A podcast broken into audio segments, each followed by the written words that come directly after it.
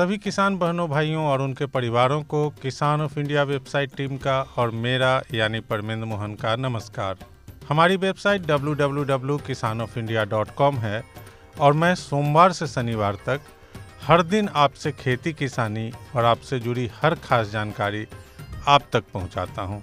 खेती किसानी के महारथी तो आप ही हैं, मैं तो बस आपका दोस्त हूँ और हर दिन की तरह एक बार फिर आपके लिए लेकर आया हूँ आपका एक खास प्रोग्राम, किसान की बात मेरे यानी परमेंद्र मोहन के साथ।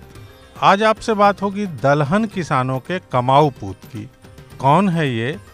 जानने के लिए आपको बस थोड़ा सा इंतज़ार करना होगा, क्योंकि उससे पहले आपको आखिर ये भी तो जान लेना है कि किस राज्य में कब आप अपनी फ़सलों को एमएसपी पर बेच सकते हैं।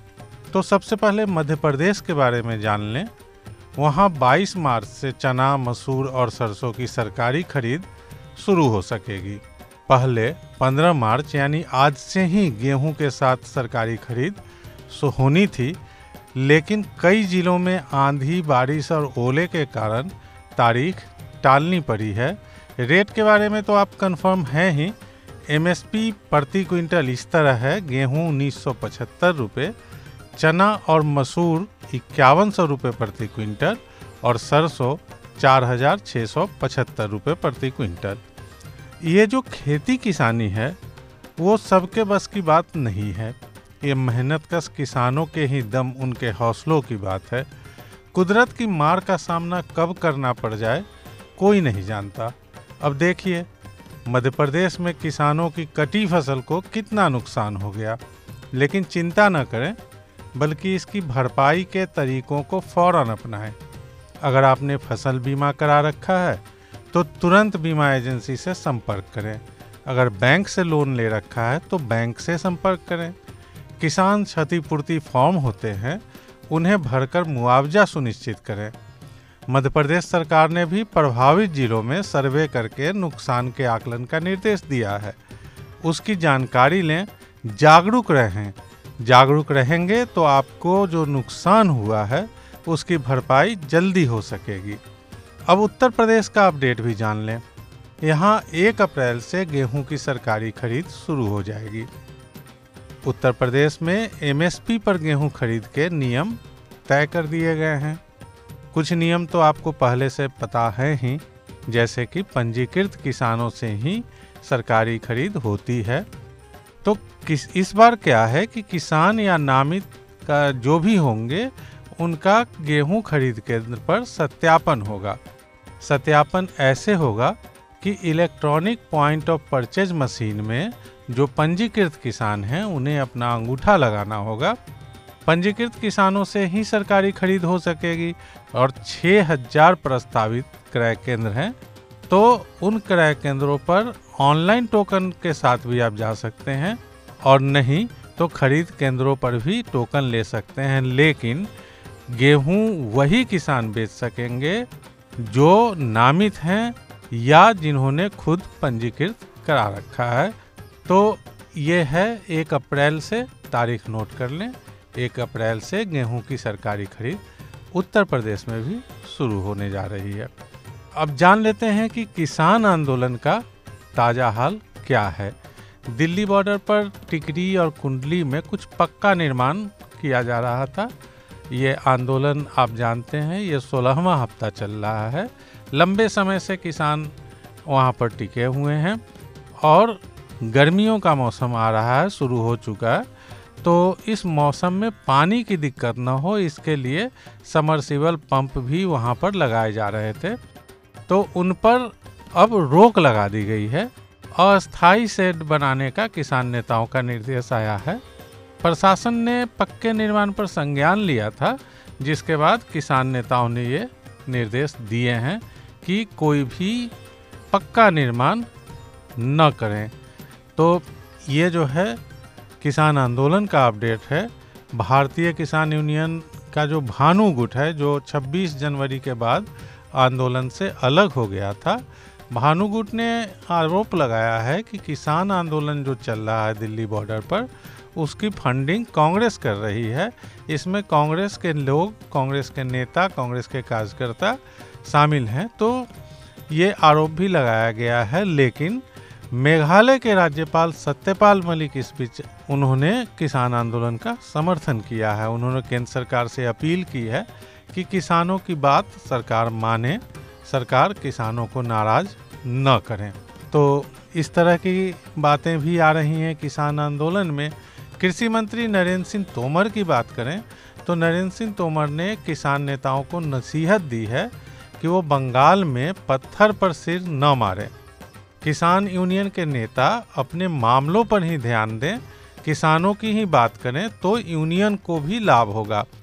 ये जो कृषि मंत्री की प्रतिक्रिया आई है, वो नंदीग्राम और कोलकाता महापंचायत के बाद आई है और ये जो महापंचायतें हुई हैं बंगाल में, उनमें किसान आंदोलनकारी किसान नेताओं ने बीजेपी को वोट न देने की अपील की थी, जिसके बाद से ये प्रतिक्रिया कृषि मंत्री की सामने आई है।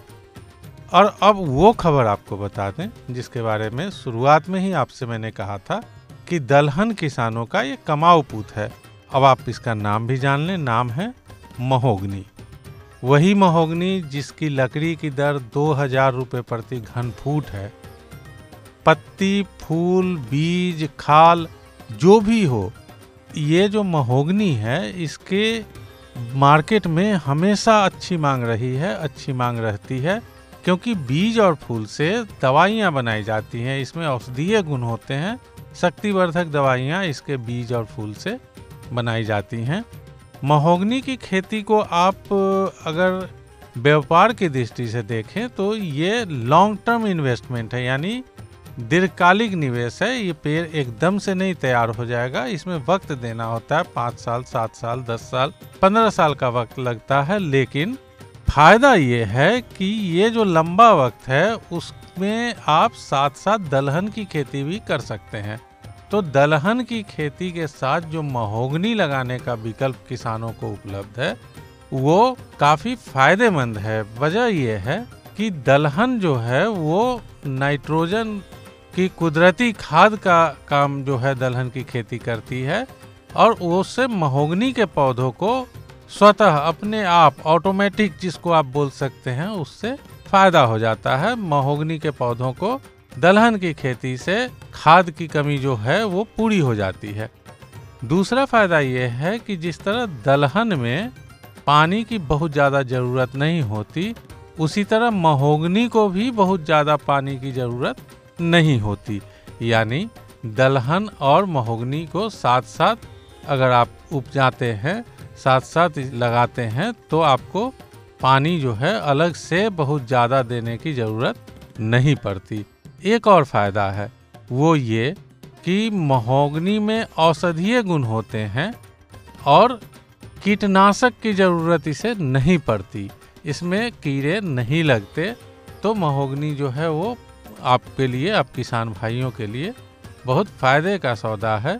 जब तक पेड़ जो है वो तैयार नहीं हो जाता, तब तक आप इसके बीज और इसके फल, इसके फूल से भी कमाई कर सकते हैं। बाद में इसकी खाल से भी कर सकते हैं और फिर लकड़ी तो इसकी हमने आपको पहले ही बताया कि दो हज़ार रुपये प्रति घन फुट की दर से बिकती है, काफ़ी इसकी मार्केट में डिमांड है। तो ये थी आज की बात, और आप सुन रहे थे किसान ऑफ़ इंडिया वेबसाइट की खास पेशकश, किसान की बात परमेंद्र मोहन के साथ। खेती किसानी से जुड़ी ऐसी ही खबरें हर अपडेट पढ़ने, सुनने या देखने के लिए आप हमारी वेबसाइट www.kisanofindia.com पर जा सकते हैं। अगर आपके पास भी कोई अलग जानकारी है तो मुझे nine five double nine two seven three seven double six यानी कि नौ पाँच नौ नौ दो सात तीन सात छः छः पर व्हाट्सएप भी कर सकते हैं या वेबसाइट पर संदेश भेज सकते हैं। किसान ऑफ़ इंडिया की टीम आपसे संपर्क करेगी। किसान ऑफ़ इंडिया के फेसबुक पेज पर लाइक करके यूट्यूब चैनल पर सब्सक्राइब करके या ट्विटर हैंडल पर फॉलो करके भी आप हमसे जुड़ सकते हैं। एक बार फिर बता दूँ, वेबसाइट है www.kisanofindia.com और मोबाइल नंबर है nine five double nine two seven three seven double six आपके काम की, खेती की बातें लेकर मैं हर शाम आपसे मिलता रहूँगा। अभी परमेंद्र मोहन का आप सबको नमस्कार।